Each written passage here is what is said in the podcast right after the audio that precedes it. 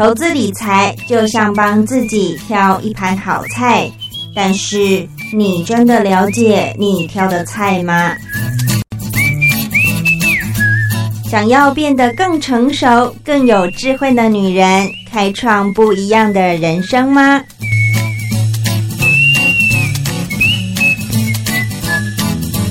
如果想达到财富上的自由、内心里的富足，那你就得收听《才女养成记》。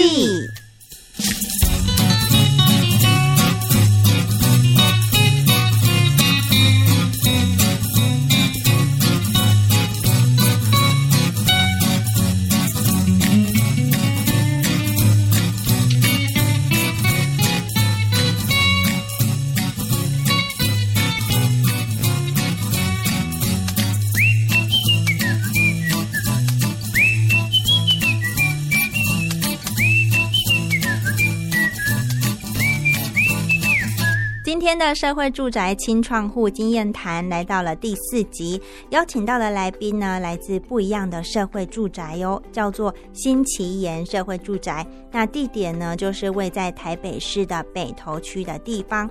那么讲到北投啊，很多人第一个想到的就是泡温泉。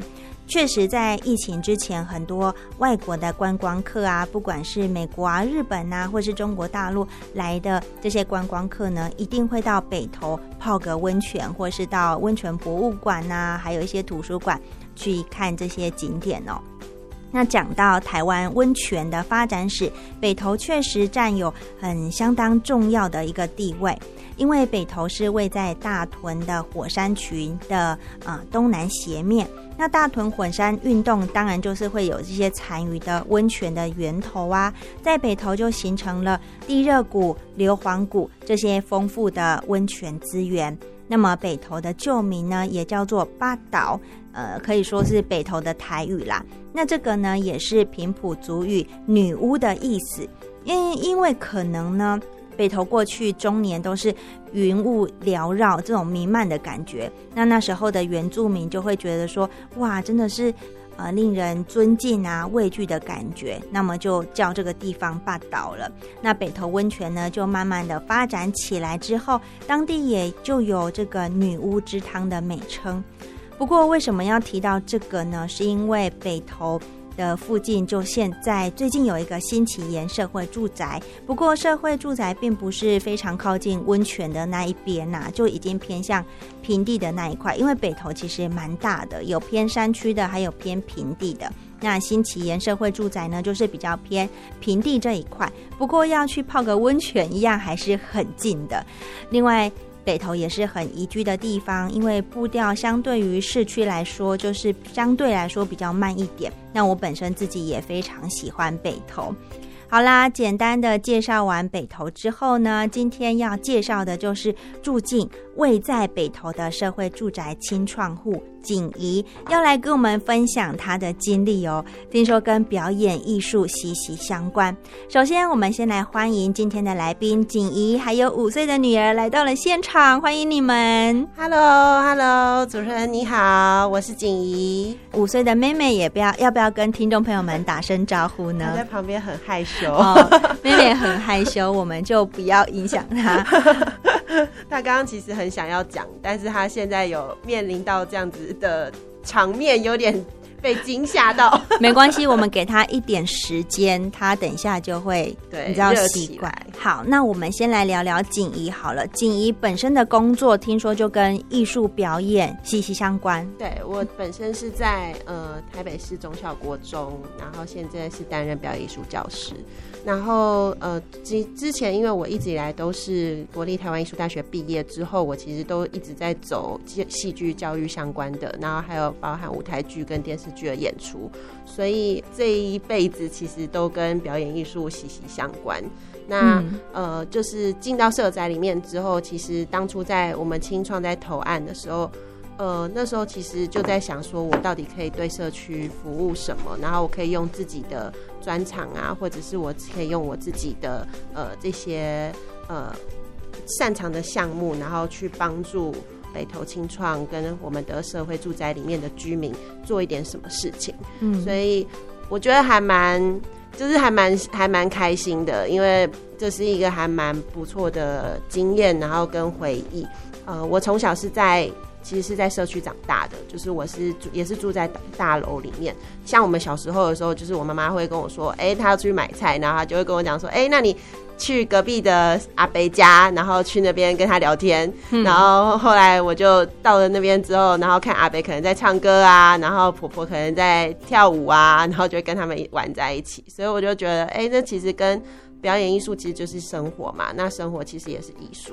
那我就把。这样子的一个概念跟想法，然后投入到我自己就是在投青创的经验里面，这样子。其实大学毕业以来就是在社团，然后在社团之后到社区里面，其实也有服务，然后还有在到最后后来变成专业专任教师。嗯，对对对。所以其实，在住进色彩之前，你从事表演艺术已经好久了，也很多的经验可以分享。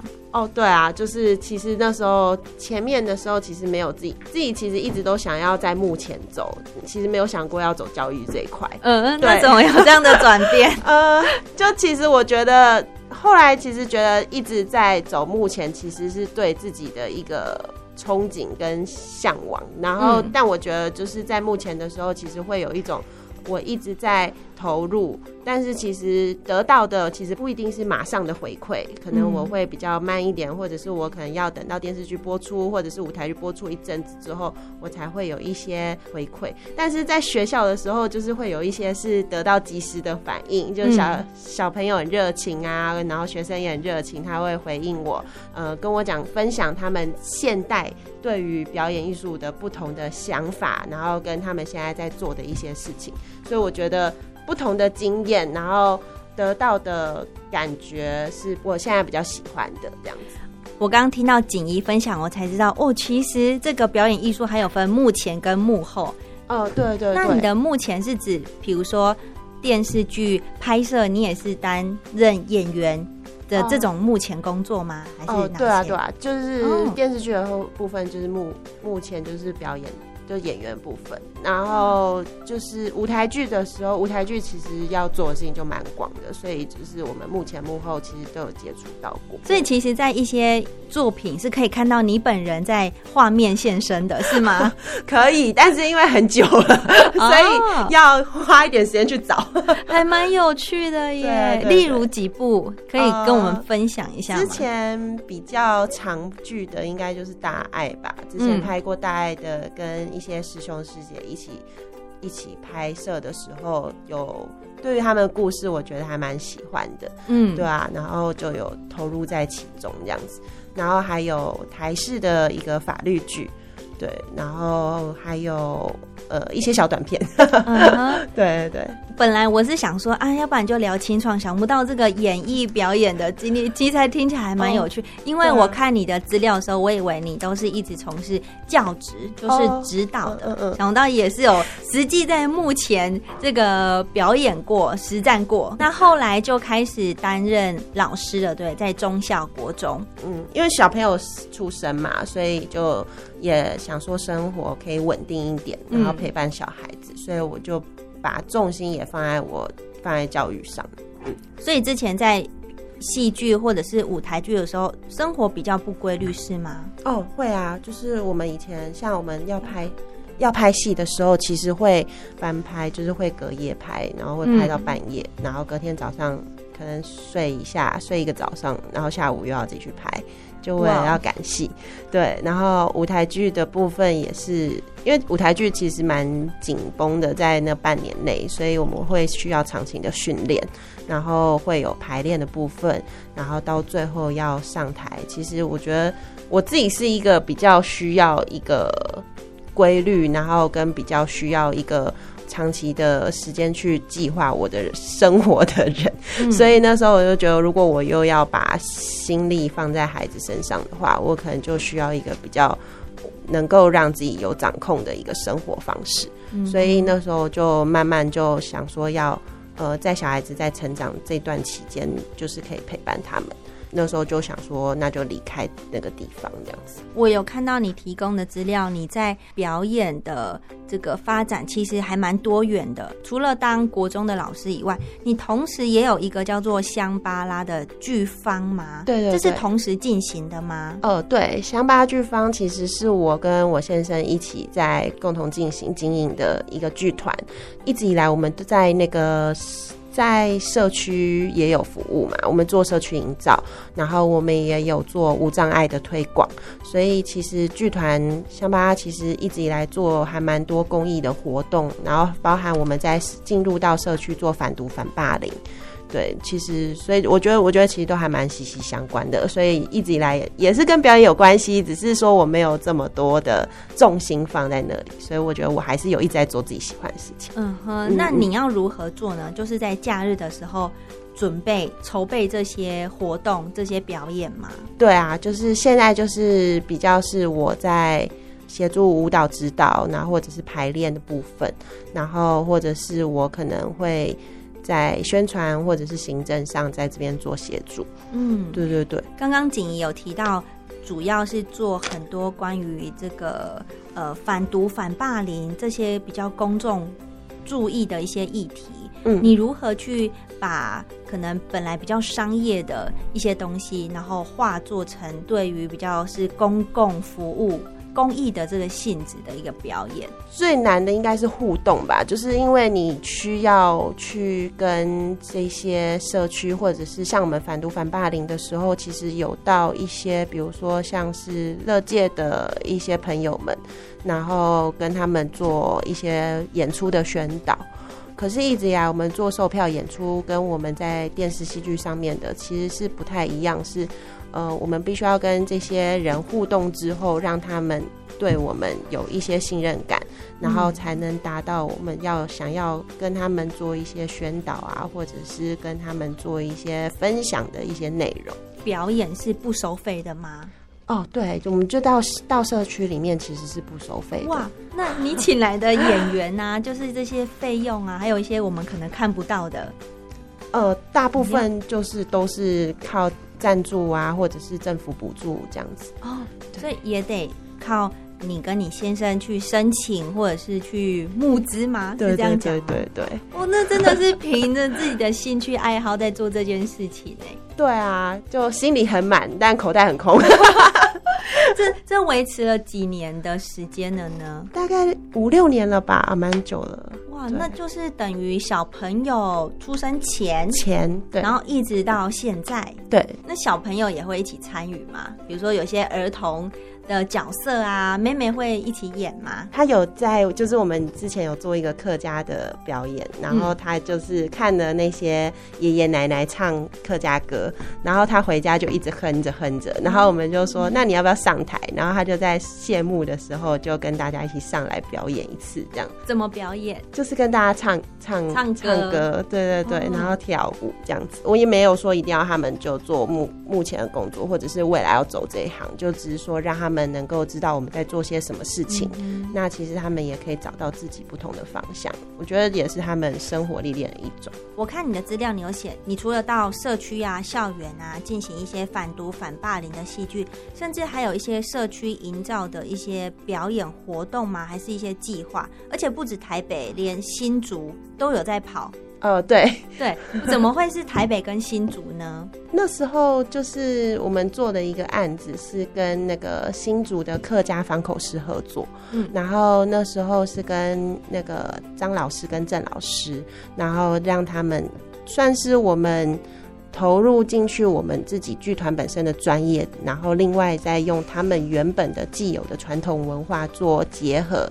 算是一种颠覆吧，因为一直以来客家方口诗其实是文化资产很重要的一块，只是他们没有一些比较专业的戏剧效果啊，或者是戏剧专业的部分进来，所以变成说他们的东西就渐渐就会有一点点没落，所以我们就用我们的戏剧专业的方式，然后下去引导他们，然后再帮他们再做一些调整，所以我觉得那个也是还蛮特别的经验。那这个就是社区营造的一部分。就是我们通我们其实一直以来乡巴剧房就是我们会在一个区块里面或者是一个区域里面做不同的呃培训，或者是不同的跟他们一起做一些展演，然后让他们能够对于这块有一些了解之后，然后再让他们未来可以继续发展他们自己的社区这样子。所以你刚刚提到的就是新竹客家的方口诗延续发展故事剧场。对对对。那讲到剧场，是不是就是要有一套剧本或者一个故事，你们去各种角色，然后去揣摩，去把这个东西讲出来？哦，是这样子的形式吗？剧团、剧场，然后戏剧表演本身其实有很多不同的呃形式。那它其实会有一些是像我们在。那个方口诗这边新组的时候，其实是用他们原本的既定的一个方口诗的表演，然后再去加呃，比如说，因为他们有鼓，然后有锣，所以我们就在鼓跟锣上面做一些调整，然后投入了不同的方式，比如说他们的鼓跟锣都是大鼓，然后或者是他们的锣拔这样子。那那时候就跟张老师讨论之后。张老师后来就上了山，然后他就自己砍了那个山上的竹子，然后用竹子做成竹子鼓。哦，对，嗯，就是，但他那时候也没有想说，哦，原来他可以用这样子的方式去去做，然后就是因为我透过我们讨论，然后给他一些新的想法，所以那就变成他们一个新的特色。是是，对，然后在表演上其实没有动太多，因为他们本身的呃那个方口诗的表演其实是有一套他们传统的一套表演形式跟模式，所以我们就是在这上面帮他们多加一些舞蹈动作。那因为方口诗在最早开始的时候，其实是因为张老师他们有一些外族来要入侵他们自己的田地跟农地，所以他们就要练舞。练身体，所以他们就会有一些武武打动作。然后他那些武打动作，其实，在我们现在看来是表演，可是他在他们过去的时候，他们是真的为了强健体壮，然后让自己可以能够对付外来的一些族群这样子。然后，所以他们那时候练的这些这些动作，后来在呃张老师的。表哥他就帮他张大哥，他就帮他做了一套武术秘籍，嗯，然后帮他把这些动作全部做成一套秘籍，然后做成动作，然后变成后来的文化资产。这些动作后来我们就把它加入了一些民族舞蹈的文化，然后加入了一些舞蹈的动作编排，然后把它变得更丰富一点。然后，所以那时候的爷爷奶奶，就是尤其是奶奶啊、婆婆这些，他们就是那时候本来想说，哎，我打拳啊、练舞啊这样子的动作就好了。那我学这个民俗舞蹈，就是民俗舞蹈有一些很柔软的动作啊，然后有一些很柔软的呃女性化的一些脚步跟姿态，他们做起来就觉得很。不一样，然后他们刚开始的时候其实有一点排斥，或者是觉得自己不一定会做到，然后就后来我们就是长期的陪伴他们，他们到现在就说：“老师，你们今年还要不要再来？”然后我们现在就还有在联络。哦，所以就变成你的角色有点像是顾问，或者是提供不同一些想法给他们，可以更呃改良，或者是与时俱进的感觉。嗯，我们算是会。呃，投入他们去去评估他们需要多少，是需要什么样子的协助。然后比如说像这一次，我们就找了呃西洋鼓的老师，对，然后中国鼓鼓的老师指导他们鼓的部分，然后还有舞蹈指导，就是舞蹈动作部分去做他们动作的加强。嗯，对，是这个是呃新竹客家方口诗的一个服务的内容过程。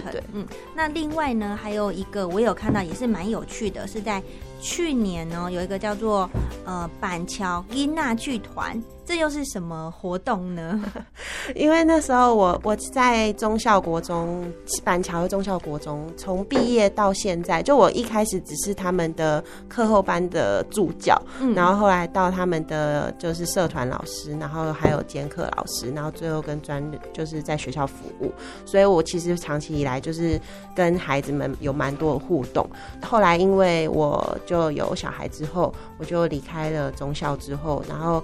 那个他们毕业之后就说，哎，他们还是很想要，就是有戏剧表演的呃这一块的一些学习，就说那不然我们就来成立一个剧团吧，这样子。对啊，然后他们就说好啊，那就所，所以我们就我就把所有学校里面之前对于表演艺术有兴趣的小孩，然后集结起来，然后让他们能够继续有一个舞台。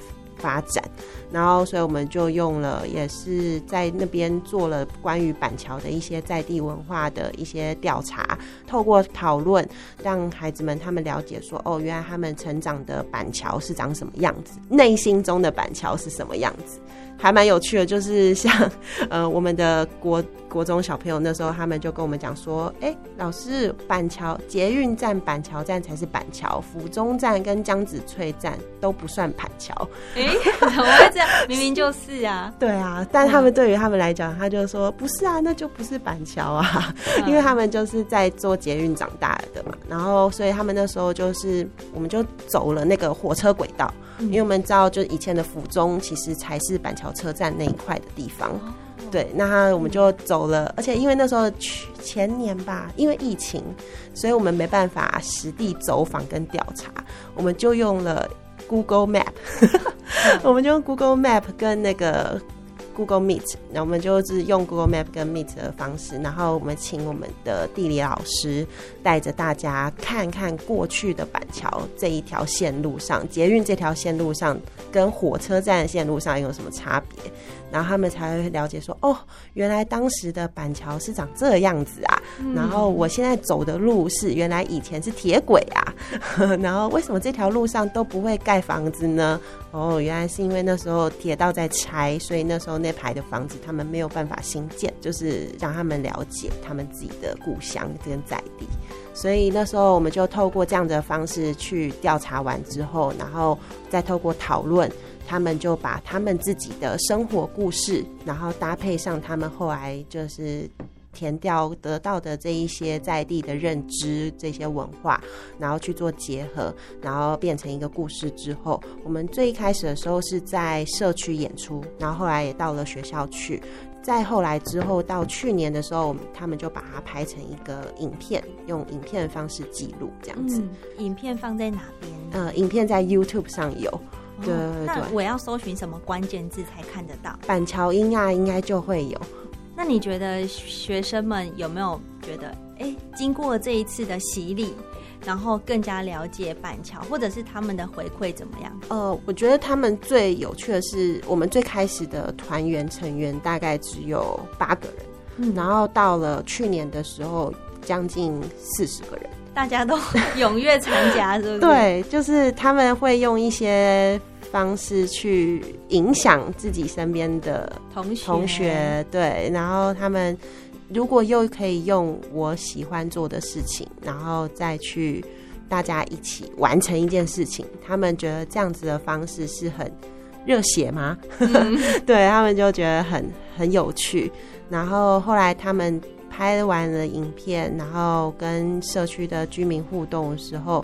他们就觉得，哎，其实我的暑假也可以比较不一样，对我可以用我自己的方式，用我自己的故事告诉大家，然后告诉更多的人。他们觉得这是一个很有成就感的，因为其实要花蛮多时间的。我们大概前前后后其实花了两三年时间。哇！对，从从前面开始讨论，然后到后面的调查社区的故事，然后到最后讨论出故事来，然后还有中间的演出，到各个社区巡演，然后到最后的拍成一个影片。中间花蛮长时间。哦，所以大家如果没办法亲临现场，没有关系，就搜寻板桥吉娜就可以看到。到底影片长什么样子了？就这辛苦两三年的呃，最好的一个成果，就在影片当中。对啊，我们那时候的小孩子到现在已经要升大学了，嗯，从国中毕业要升大学，所以就三年时间对他们来讲，我觉得也是一段蛮不错的回忆。是，而且有这样被记录下来。对对对。好，那讲到这个锦怡有这么多这个舞台表演艺术相关的一个经历之后，我们就想要来听说，哎，你如何带这些经验回馈到社会住宅清创户？嗯，我其实，在在想构思我的计划之的时候，其实用我自己本身去想我的小时候的背景，然后跟我。到目前为止，我希望的生活的向往是什么？所以。呃，那时候其实最早开始的时候，就刚刚有讲到，我可能会到隔壁的邻居，因为其实，在社区大楼里面，不像那个乡下的时候，左邻右舍都很近。我小时候非常向往，就是人家说过年的时候，他们在田里面放鞭炮啊，放烟火，这些我都没有。我就是一个很无聊，我都说我是一个很无聊的过年台北人。嗯，对，然后。呃，那时候，所以在社区大楼里面，其实不太会有很多的接触。我妈妈可能心也比较大一点，就是 就是会把我放在隔壁爷爷奶奶家。我也觉得到现在，其实我也觉得蛮危险的。就这样自己回想起来，对对对，然后或者是我会在管理员北北旁边，然后我就跟他一起听广播，然后跟他一起，我还有甚至还会听他以前在打仗的故事。我就想说，哎，其实社区一呃，在现代的来讲，其实这些孩子们，像比如说我们自己的孩子，还有我自己的学生，他们其实都不是真正的在地的居民。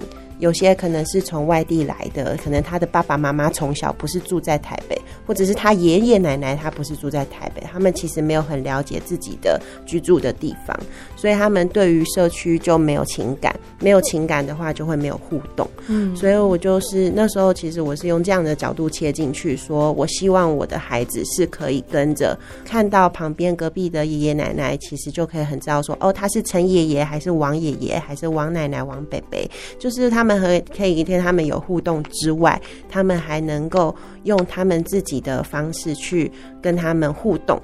哦，然后让他们，因为其实老人家看到这些小孩子，他们不用干嘛站在那边，他们其实就会说他很可可爱开心，对。啊，所以所以我就用这样角度切进去之后，我就想说，那我可以用我自己的方式。那就是用表演方式，其实艺术就是生活嘛。刚刚有提到的，那其实我们要怎么样用这些老人家他们也有老人家故事，那小孩子其实就是听故事的听众，所以我们用老人家他们去讲故事的方式来给告诉这些小朋友。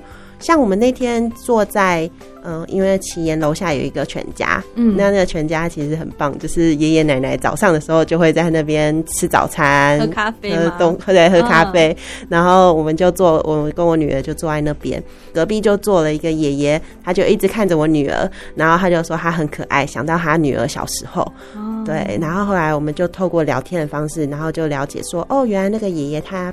从小就住在北头，他的爸爸是北头的，当时北头的议员，然后后来到了他后来长大之后，他在北头开一间温泉民宿。对，然后我就说，哦，那你就是真真正的北投人呢？对啊，然后我就开始问他一些北投的故事啊，然后以前的北投这里，以前北投那里是什么这样子。然后呢，爷爷他就是时不时就会看一下女儿，然后女儿就在旁边听听一听。他其实回家的时候，他就说，刚刚那个北北他以前也住在北投啊，对，他有听进去，对，他就听进去了，对，你看害羞，然后他就，所以，所以我就觉得说。哦，这样子的方式其实就是我其实想要在社宅做的。对，那其实我们之前其他的社区里面做的是爷爷奶奶他们分享他们故事之后，我们把它做成一个表演。嗯，对，那就是今年的时候，我们进来第一年的时候，就是想说我们可以先跟这些爷爷奶奶啊，跟社区居民做互动，然后让大家认也认识我们。那未来或许有机会，我们也可以把这样子的一些故事。后扮演成我们属于我们自己社宅内的故事，这样子。到目前为止，现在是刚入住的第一年嘛，对不对？还不到一年，就去年底、今年初，对对，这时候刚进来，八个月期间，已经实际有办了哪些像符合你想要传达的这些理念的活动呢？目前为止，因为其实后来我们发现社宅内的，呃。独居长者蛮多的，然后还有我们的其实会进到社宅内的都常有小孩，通常都是双薪家庭，嗯，对，所以后来其实进来之后，其实也遇到一些障碍，是我们其实很难把这样子，因为时间的关系吧，所以很难家庭跟这些长者一起加入。后来我们就选择分开的方式进行，嗯，对，所以我们先认识、先了解说社宅内，现在现在盘点资源的部分，先盘点说我们社宅内大概有多少亲子家庭，然后还有多少的长者需要帮助。呃，有什么样子的兴趣啊？然后或者是有什么样子的喜欢做的事情，让我们可以帮忙。不过呢，我觉得我觉得蛮有趣的，就是我们这这几次办下来，我觉得做吃的最棒，做吃的最踊跃。对，就是大家在做吃的时候都还蛮有兴趣的。然后你说做一些甜点，对，还是甜点的部分，所以我就开了一个烘焙群组。其实当初只是我自己想要做，然后我就想要做。做一些蛋糕啊，手工饼干，然后后来就后来就发现，哎，其实社宅内的一些妈妈们其实也很有兴趣，然后他们其实也想要认识更多社宅的居民，所以他们就就是加入群组之后，我们时不时就是会办一些。嗯，烤饼干啊，然后烤烤司康啊，然后的活动这样子。像上礼拜办的是烤饼干的亲子活动，嗯，所以就有一些亲子的家庭来，然后亲子的家庭也蛮多的，所以我们还在想场地的部分该怎么处理。那你之前在办的时候是用社会住宅的哪边？呃，最开始的时候，因为还不知道说到底场地可以怎么怎么分配跟协调，所以我最开始是在家里。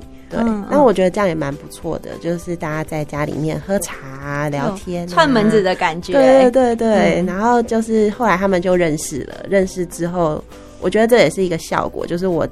达到说把大家大家凝聚在一起，然后未来他们可能需要帮忙的时候，他们就可以按隔壁的门铃，他们就不会怕了。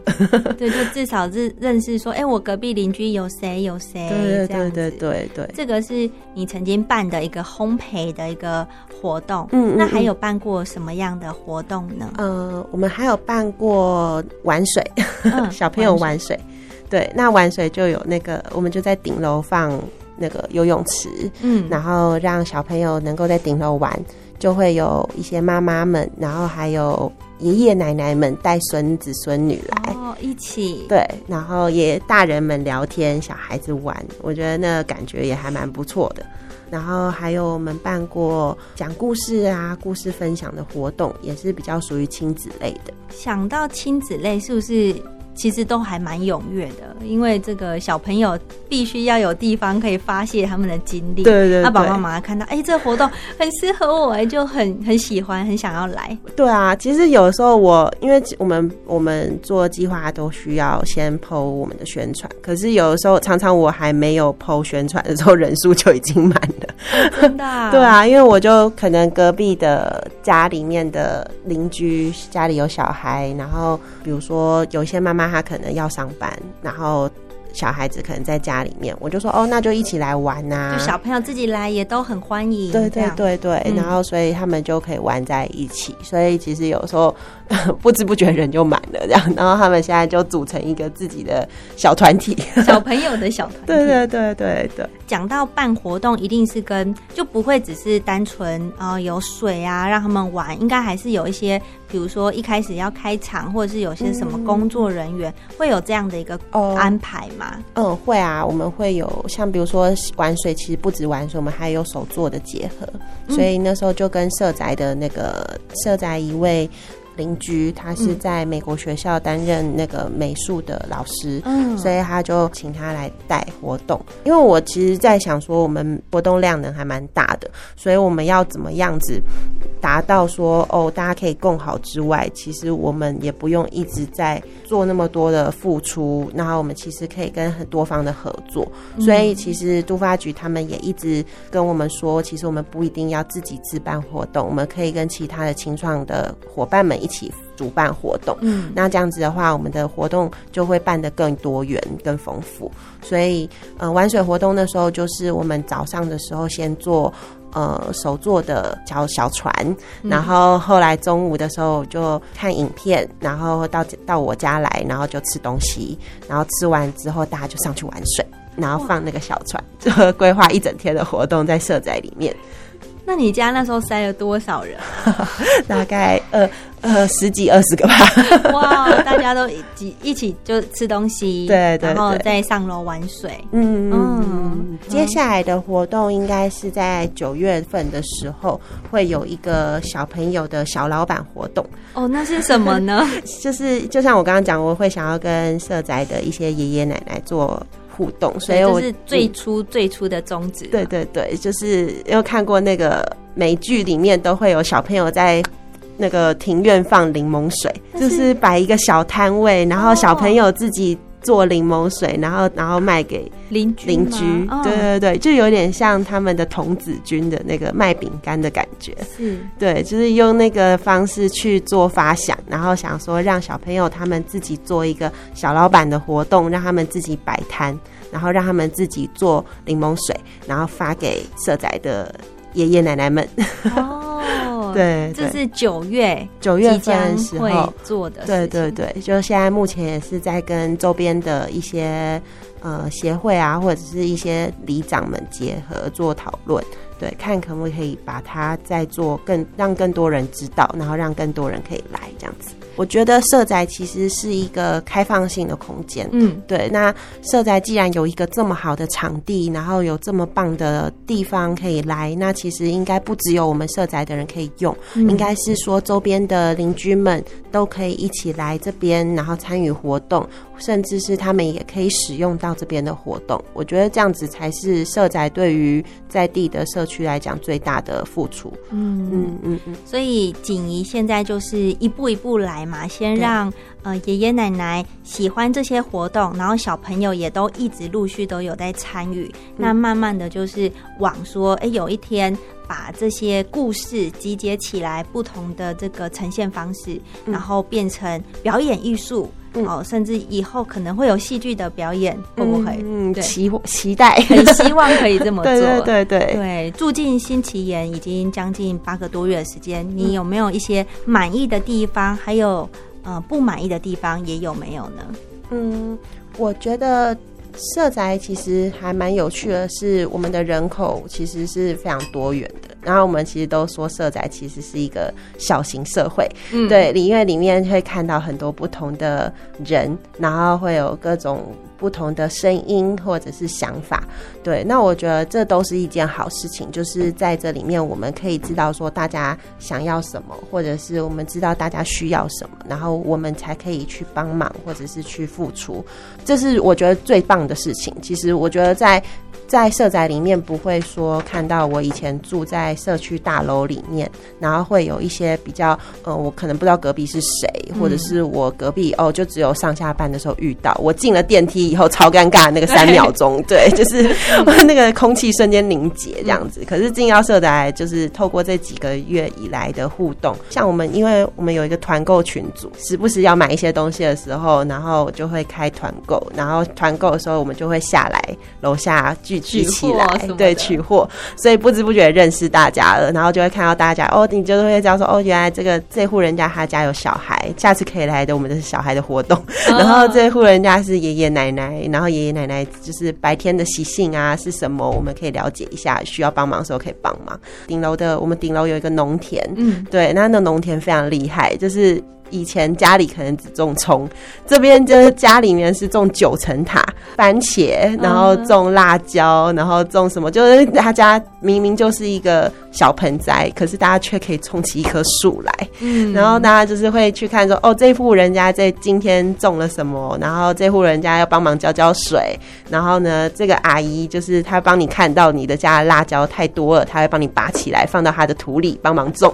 哦，是，对，所以我觉得互动起来就觉得很开心，就是得到了一些很暖心的一些举动。对，然后时不时我家门口是现在我家的那个门把上面会有一些吃的。前几天八八节，对面邻居就按我们家门铃，然后送了他们公司的那个小凉糕，说：“哦，这是父亲节快乐。”哇，好，真的很温暖呢。对对，我觉得在这里，我觉得最有意义的事情，当然说就是如果。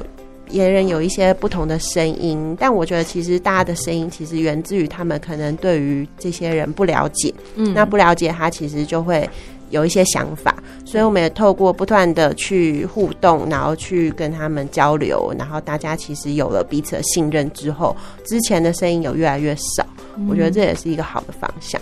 我我我到目前来止为止，对我还蛮开心的，能够在这里。而且我们清创的伙伴们都说，我们能够在这里，一定要很感谢，对，很感谢我们能够在这里。然后感谢就是所有人能够让我们在这里，然后办活动，然后很踊跃参加。